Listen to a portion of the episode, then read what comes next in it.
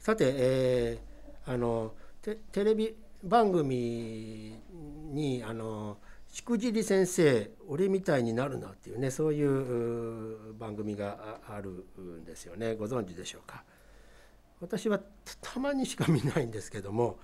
えー、2014年に始まった番組で最初は夜中のまあ12時台の放送だったんですけどもまあ、だんだん人気が出てゴールデンタイムの夜8時からの放送になってまあ2017年までね放送されていました。それでもまた人気があるのでね2018年では特別番組がね3回放送されました、えー、やはり一定の、ね、根強い視聴者がいるっていうことなんですね、えー、2019年からは。また再び夜中の12時台ですけどもレギュラー番組とね復活しているそうです。どうして、えーまあ、人気があって、えー、長続きしているのかっていうとやはり視聴者はあのね、えー、著名人の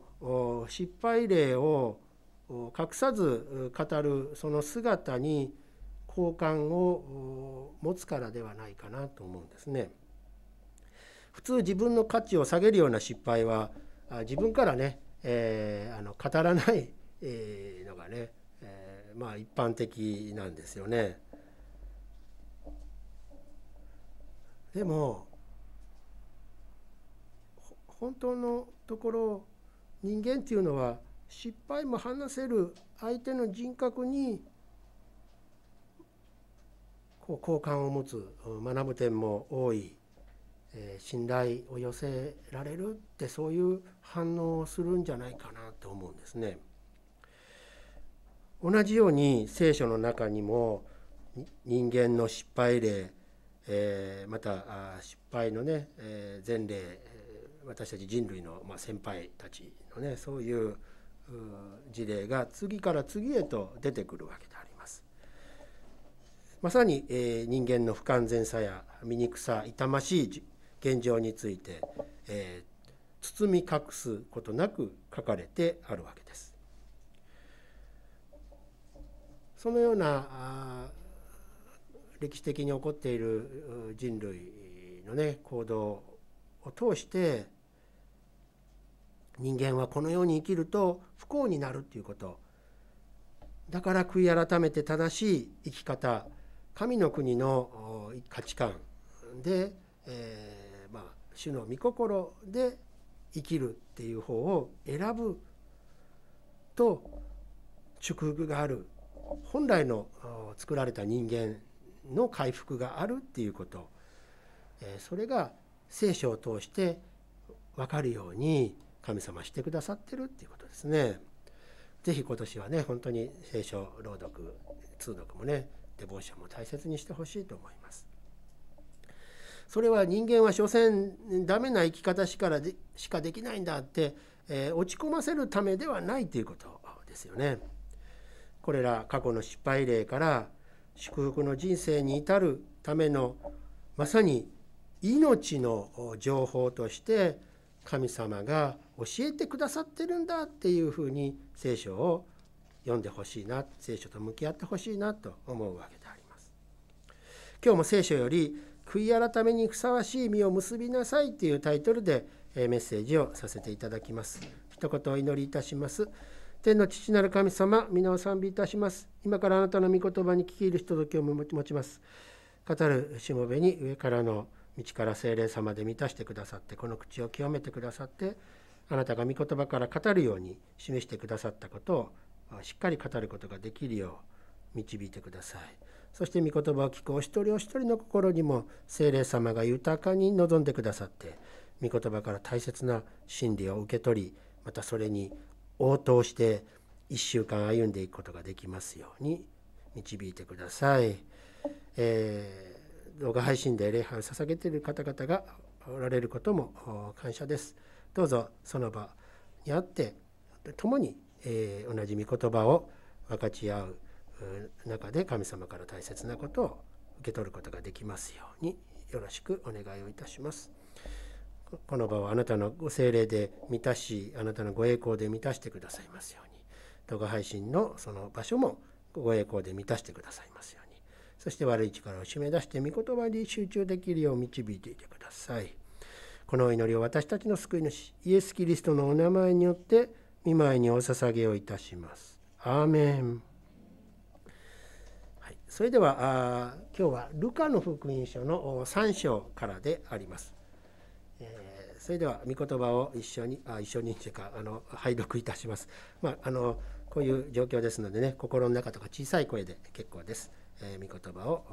拝読いたします。えー、3章7節から9節まで。ヨハネは彼からバプテスマを受けようとして北群衆に行った。マムシの子孫たち誰が迫り来る怒りを逃れるようにと教えたのか。それなら悔い改めにふさわしい実を結びなさい。我々の父がアブラハムだという考えを起こしてはいけません。言っておきますが神はこれらの石ころからでもアブラハムの子らを起こすことができるのです。斧もすでに木の根元に置かれています。だから良い実を結ばない木はすべて切り倒されて火に投げ込まれます。アメン。えー、ルカの福音書からのメッセージをねしばらくする予定ですけども一章ではバプテスマのヨハネの誕生について記されてますね。そして2章ではイエス様の誕生についての記事になっているわけです。そして3章からはバプテスマのヨハネが公の宣教の活動、まあえー、預言預言者としての活動を始めるところとなるわけです。え、ヨハネは、まあ、ユダの産地で育ったんですけども荒野に移って時が来るまでそこで生活していたわけです。そして、えー、3章の一節にありますように皇帝ティベリウスの治世の第15年、えー、紀元でいうと29年に、えー、罪を悔い改めるバプテスマを人々に語り始めたんですね。えー、特にまあ4つの福音書の中でもルカは年号や当時の指導者たちのこう名前まで念入りに記しているのはローマ帝国の要職にあったテロテオフィロに対し実際あった歴史的事実を伝えようとしているからだと言えます。まさに歴史的に起こったことなんですね。えー、まあ、7節から読みましたけども少し前の3節を、え、読みますとヨハネはヨルダン川周辺のすべての地域に行って罪の許しに導く悔い改めのバプテスマを述べ伝えたとあります。罪の許しを導く悔い改めのバプテスマっていうのはどういうものなのでしょうか。まずその部分に注目したいと思います。バプテスマっていうのは水に浸かるっていうことなんですけどもユダヤ人当時のユダヤ人たちが清めのために水の中にドボンと入ることはしばしば行われていたんですね。ですからそれ自体新しいことではなかったんです。それよりもバプテスマのヨハネが罪の許しを導くためのバプテスマを述べ伝えたということなんですね。その当時の状況があまず、えー、ローマ帝国の支配下にこのユダヤ地方というかイスラエルの地域もローマ帝国の支配下にあったわけですね。そして苦しんでたわけですね、えー、重い税金をかけられたり、えー、よそ者がどんどん入ってきて入植してきたり、えー、そして、え自分たちの所有や権利がね著しく制限されるようなね、えそういうふうに生活がね困窮していたわけですねそういった人々が大勢いたわけであります。そのようなユダヤの人々がヨハネの言葉に、え預言者のような力があるっていうことに気づき始め、まあ、彼のところにね集まっていったということですね。まさにローマ帝国の圧政の中で、えー、叫んでいた人たちですよね。そのような人々に向けてヨハネの第一声が7節の「マムシの子孫たち誰が迫り来る怒りを逃れようにと教えたのか」という言葉だったんです。この言葉はユダヤ人たちにとっては大変衝撃的なものだったんです。なぜなら自分たちがアブラハムの子孫だからアブラハムに約束されていた神様の祝福によって自分たちは迫り来る怒りから逃れることができるんだって信じられていたからであります。イスラエルの十二部族に属しているならば当然神の契約の中にあるのだと受け止めていたところにアブラハムの子孫っていう言い方ではなくマムシの子孫たちと言われたので非常に驚いたわけであります。え、創世記を見ますと蛇がアダムとエヴァを惑わしたということはね当然彼らは知っていたわけですね。そのような群衆に向かってあなた方は罪という毒を持った、まあ、蛇の子孫だって言われた上に神の見怒りを免れることはできないとまでね、えー、ズバリ言われて、まあ、直球で言われているわけですね。ではなぜヨハネは彼らにマムシの子孫という厳しい呼びかけをしたのでしょうか。それはヨハネのメッセージがローマ帝国の圧迫から解放されますよっていう神の救いではなくまさに人間の罪からの救いであることを言いたかったからであります。イスラエル民族ユダヤ人も例外じゃないっていうことを言いたかったからであります。えー、バプテスマのヨハネの父のザカリアはルカの福音書、まあ、1章に登場していて、えー、誕生した息子ヨハネについて「一章の77節で罪の許しによる救いについて神のために知識を与えるからであると予言したのです。その予言がこのヨハネの言葉によって自分たちの中にある罪から解き放たれるための知識を与えるっていうことで成就したわけであります。愛する皆さん私たちもマムシのように内側から罪という毒に蝕まれているっていうことを認める必要があります。それが知らないうちに周りの人々を傷つけてしまうかもしれないんですね。まあ、悪い影響を与えているかもしれないということです。バプテスマのヨハネの宣教活動の後公の宣教活動を始められたイエス様も同じことを言っていることにも注目してほしいんですね。えー、引用聖句1箇所紹介します。マルコの福音書7章の20節から23節ですね。拝読いたします。20節イエスはまた言われた人から出てくるものそれが人を汚すのです。内側からすなわち人の心の中から悪い考えが出てきます。みだらな行い盗み殺人姦淫貪欲悪行欺き公職妬み罵り傲慢愚かさでこれらの悪は皆内側から出てきて人を汚すのですと。イエス様もズバッと言ってるんですね。アメン。そうなんです。私たち人間の罪はその人間の内側から心の中にある悪い考え方として存在しているっていうんですね。悪い考え方であります、えー、もう一度ルカの福音書3章に戻りましょう。ヨハネの言葉をえ聞いたユダヤ人たちの生活はさっきも言ったようにローマ帝国の支配下にあったんですね。それもバビロン保守以降以降さまざまな覇権国家あバビロンペルシャあそしてえー、またギリシャ人のね支配、えー、またエジプトの影響も受けていたでしょう。そういうさまざまな覇権国家の支配を受けながらこの時代もローマ帝国の支配下で、えー、まさに、えー、重い税金や、えー、独立国としてのね権利が奪われてそして肩身の狭い思いをしていたわけであります。苦しんでいたわけであります。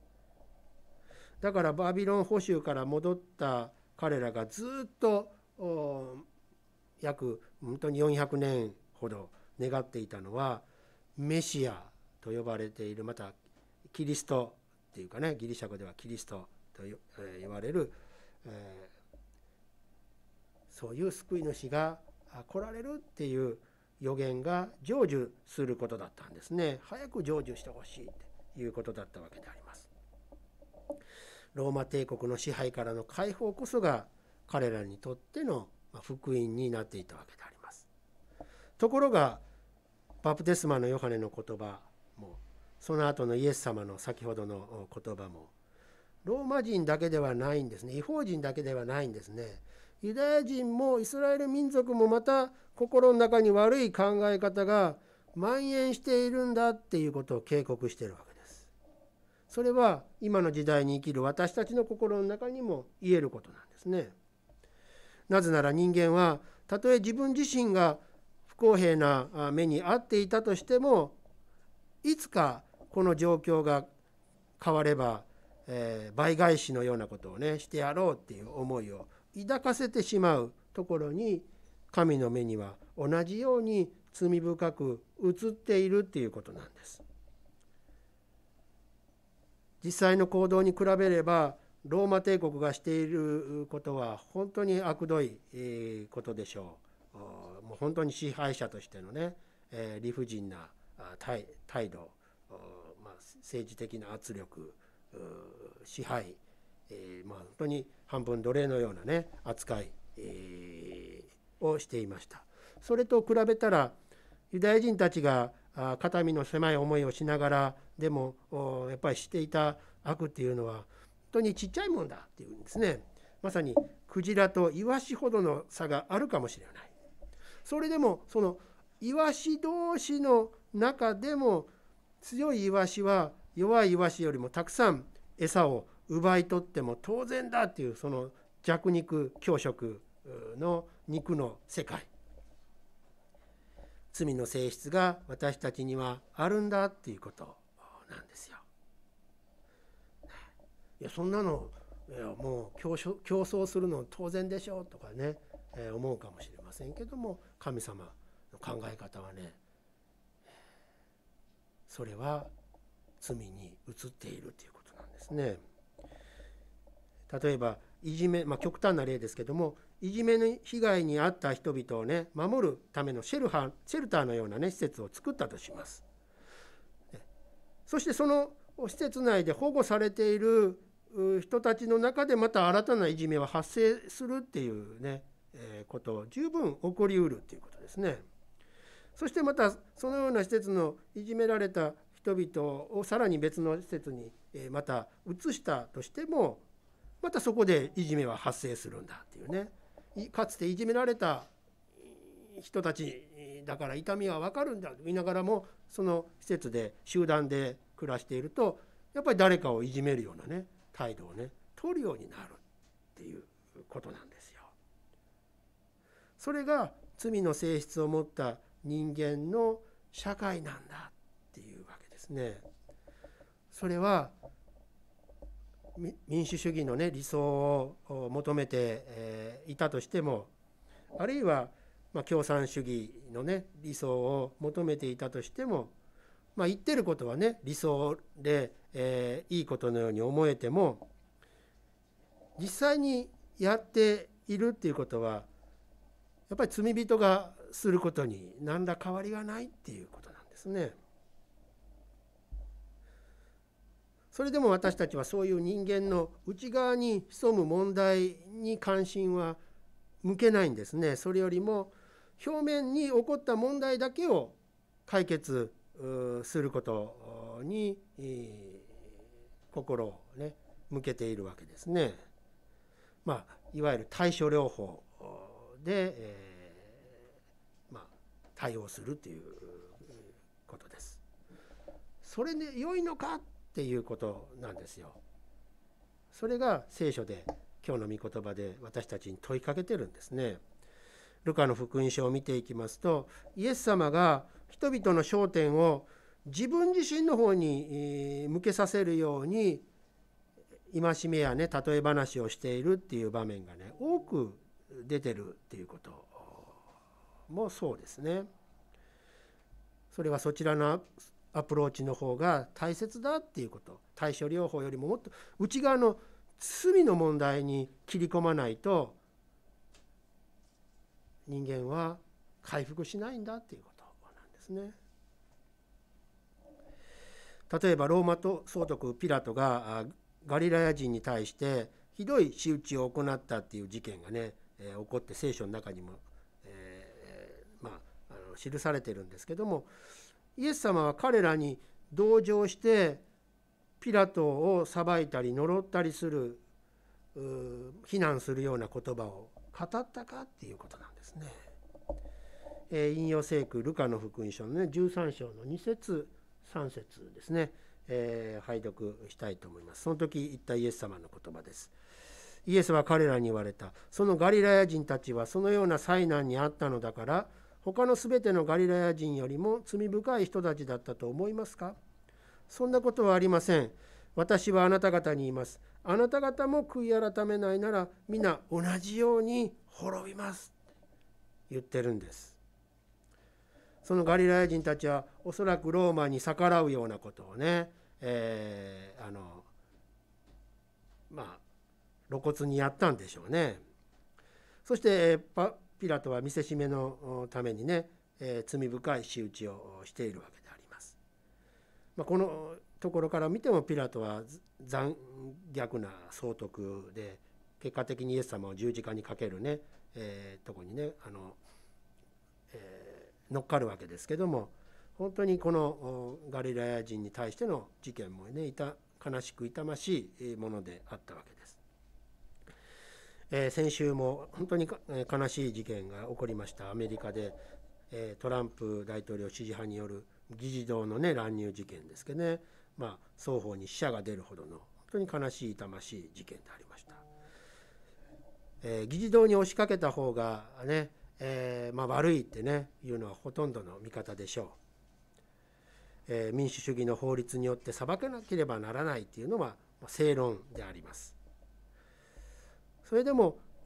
まあ、暴動を起こした集団にも、まあ、彼らなりのね不満があったわけで、まあ、そのエネルギーが爆発したっていうことのようであります。もちろん彼らを弁護するつもりで、ね、言ってるのではないんですね。暴力による解決は何一つ良いことを生み出さないということを、ね、私は感じているからであります。イエス様は、まあ、ガリラヤ人とピラトに起こった問題と同じようにもし今の時代にねおられて、えー、このアメリカの問題に対してね、えー、コメント私たちにねコメントするならばどちらも罪人なので悔い改めないなら皆同じように滅びますとおっしゃるのではないかなと思うんですね。片一方だけが悪く悪いでそれで、えー、終わらないよっていうことなんですね。まあ片一方が悪いのはもう明らかですけどもじゃあそういうふうな社会にねみんな、えー、なっていることに対してねみんな一人一人の問題内側の問題が潜んでるんだよっていうことをね見逃してはならないのであります。ローマが支配する2,000年前のイスラエルにまさにイエス様が救い主として来られたのはピラトやローマの支配者たちを懲らしめるためではなくローマ人もギリシャ人もユダヤ人も全てに全ての人々が彼らの彼ら自身の罪から救われるためだったということをね私たちは忘れてはならないんですね。彼らがイエス・キリストを救い主と受け入れるっていうことイエス・キリストの十字架の血潮が私たちの罪の許すためだったんだ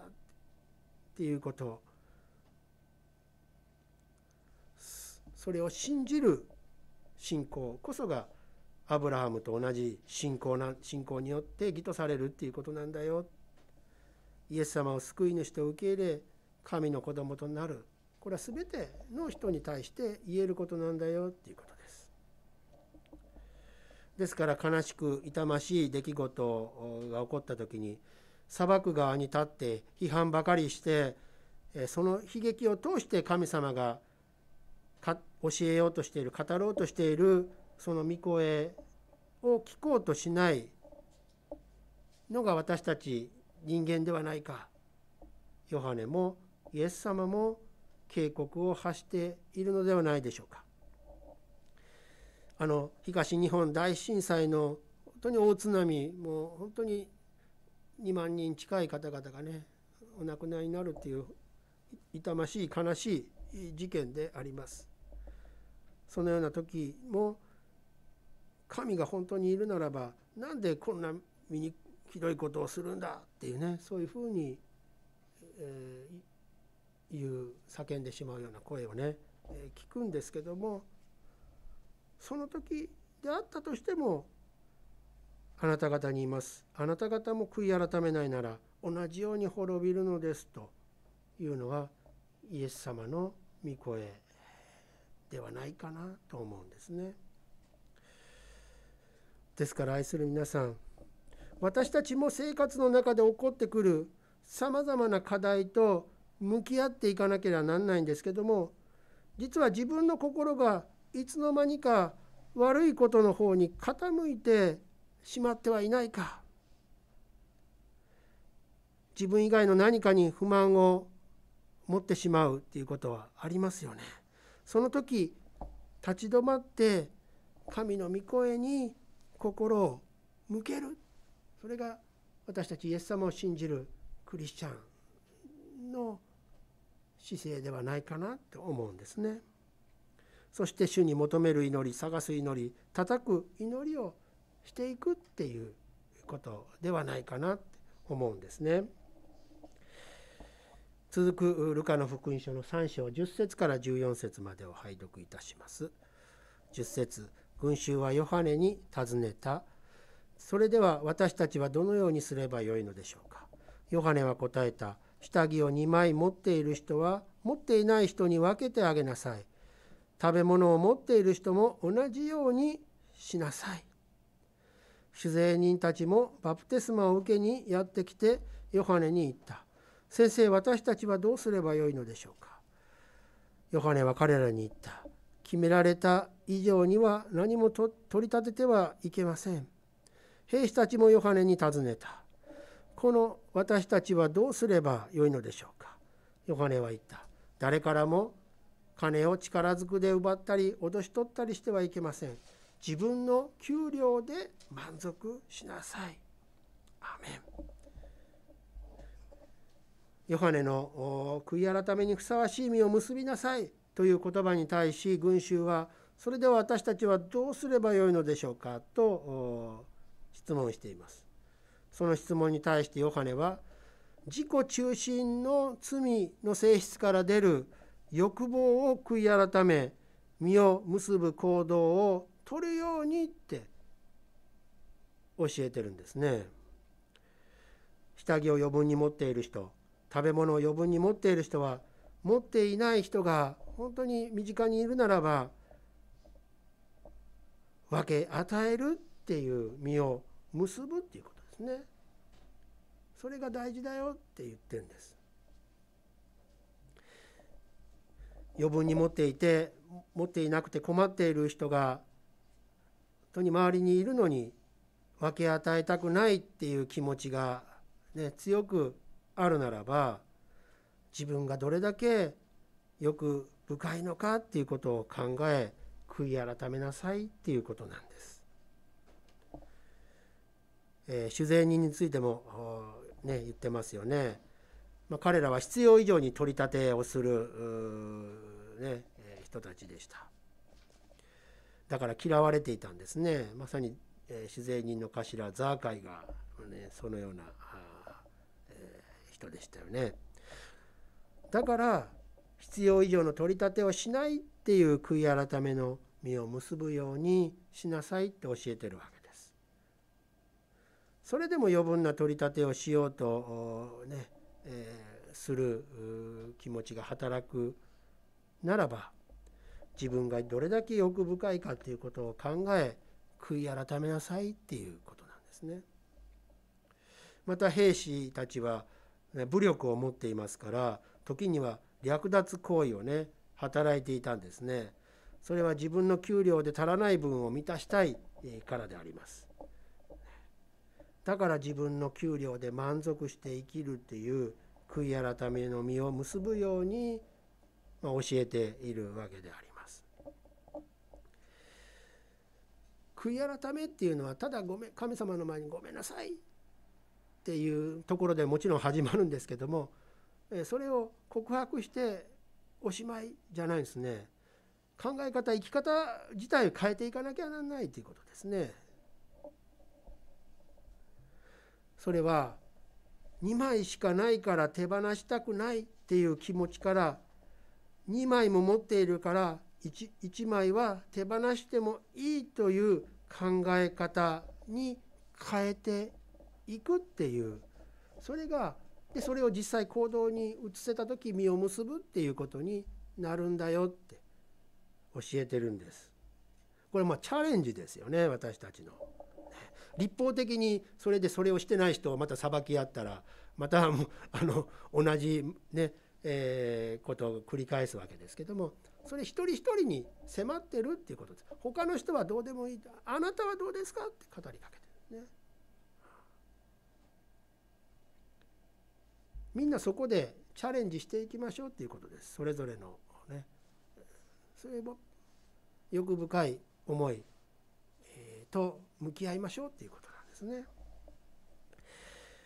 えー、使徒パウロもまたあ、ね、テモテへの手紙の中でテモテに「移植があればそれで満足すべきです」と教えているんですね。えー、そのパウロ使徒パウロが関わっていた教会はいくつもあります本当にたくさんの教会をね開拓した素晴らしい、まあえー、宣教師のね先駆者でありますけども特にコリント教会は裕福な人がね多かったんですね。そして彼らだけ先においしいものを食べて、え貧しくて、ね、遅くまで働かなきゃなんないっていうね人も、ま、中にはいるんですけども、ま、彼らが食事にありつけないっていうことをねパウロは指導しているわけですね。そういうのを手紙の中読めばね分かるわけですけどもそして本当にエルサレムの教会が困っている状況の中でやっぱり支援献金を募る時もコリント教会よりもね裕福な人が少ないテサロニケやねピリピの教会のそういうマケドニアの教会の方が熱心に捧げているっていうそういう状況があったわけです。まあ、そのようなコリント教会にはやっぱり分け与えるのを惜しむ空気がねあったっていうことなんですね。それでパウロは手紙を書いて指導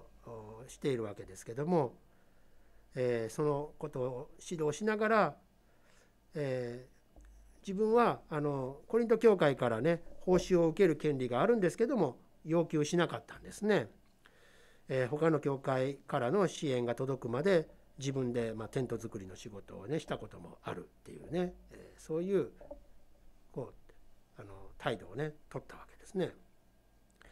えー、本来、まあ、御言葉と祈りの奉仕をする働き人を支えるっていう教会の働きは大切なことであります。しかしパウロはコリント教会に対してはそのために献金することをね立法のように指導はしなかったんですね。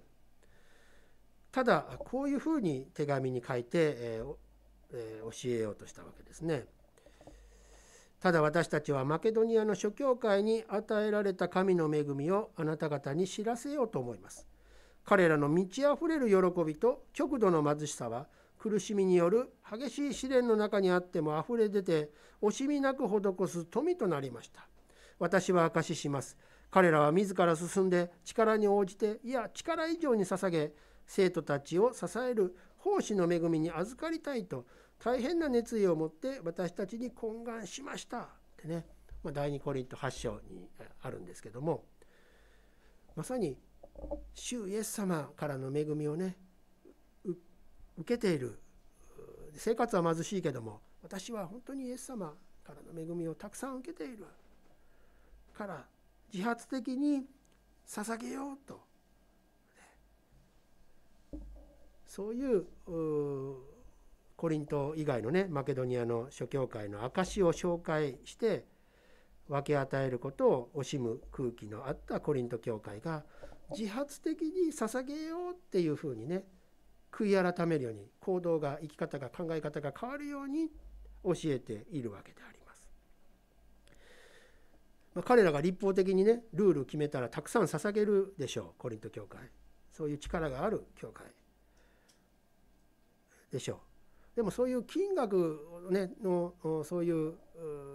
いくらね、えー、捧げたかって教会同士で競い合うんじゃなくて生活が厳しくても精一杯捧げるその信仰が素晴らしいんだそれは神様の前に素晴らしいことなんだっていうことです。イエス様もレプタ2枚を捧げたやもめやね良きサマリア人の例えを通して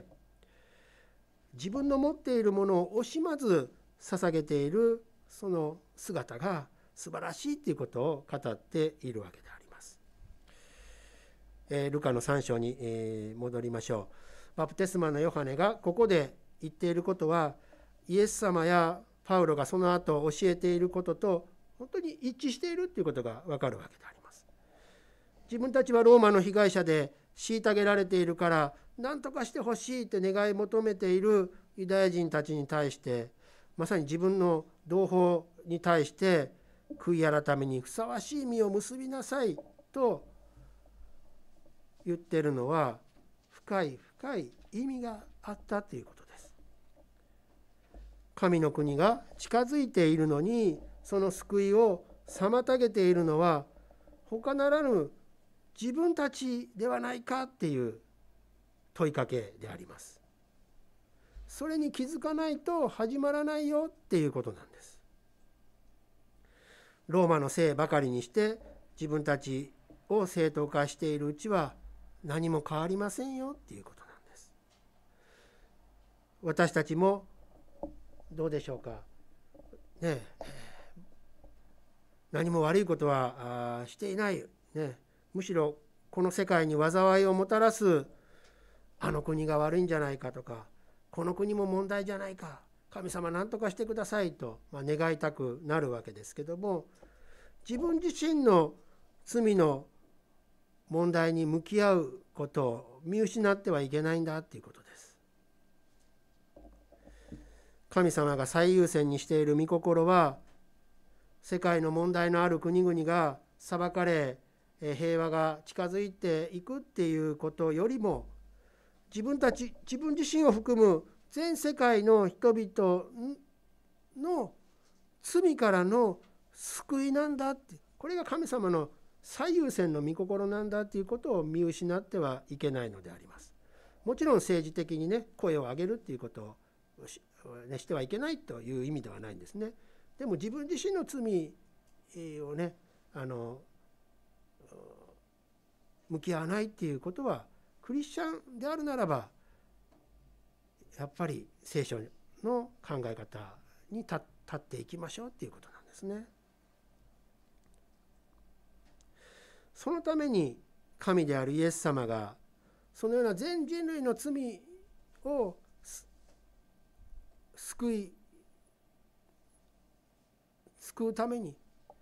神であるイエス様が人となってこの世界に来てくださったということを見失ってはならないのであります。それは一人でも多くの人々がイエス様の救いを信じてそのご支配を受けるためなのであります。イエス様は今も私たちを招いておられます。今新型コロナのね感染をね、えー、防ぐためみんなで協力する必要があります。特に集まって食事をしないようにっていうね緊急事態宣言の中心はもうそれを極力減らしましょうっていうね、えー、ことであります。えー、協力していくことによって感染をね抑えるまあ協力みんなでやっていくっていうことになるんですけども集まって食事をねできないっていうね本当に教会でも礼拝の後の食事の交わりが本当に、早く取り戻したいんですけどもまだまだできない状況だということです。そして、えー、一人で、まあね、食事をするそれだと食一人で食事をするっていう人もいるでしょう。本当に寂しい、えー、ものであります。でも本当はね一人じゃないんだっていうこともね覚えてほしいと思うんですね。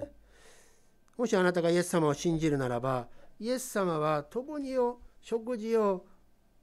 してくださる約束をされているからです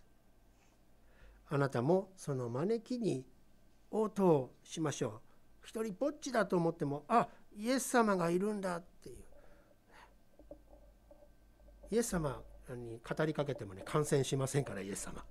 安心してね語って交わりを深めてほしいと思います。しかし私たちはなかなかね応答できないかたくなさがあるんですよね。かたくなでないと思っている人もかたくななところがあると思います。イエス様はまた例え話で、え王様が王子のために結婚の披露宴を催したっていうね、え話ですね。で招待された客は一人一人何か理由を挙げてね断るっていうね、え例え話ね思い出してほしいんですけどもそれでも招待した客にね披露宴に来てくださいと、まあ、しつこくね、えー、こうあの言ってくる王のしもべたちをね侮辱するんですね。それでも来てくださいって招いてるならばもううるさいなって言ってね暴力振るって殺してしまうっていうね言葉で怒るってね、えまあ、例えているわけですね。それほど人間は自分勝手でかたくななところがあるんだっていうことを示された上でイエス様は招かれる人は多いけども選ばれる人は少ないのですとおっしゃってるんですね。えバプテスマのヨハネのメッセージ招きに応答した人々は水のバプテスマを受けたわけであります。彼らはヨハネのメッセージを通して自分の罪深さに気づいて悔い改める決意をして2枚しかないから2枚も持っているっていう考え方に変えてそれにふさわしい意味を結ぶ行いをするようになったんです。愛する皆さん私たちはどうでしょうか？あなたは自分に足らないことの方ばかり見てそれを求める祈りをしていたのならばちょっと立ち止まって悔い改めるっていうことをね考えてほしいんですね。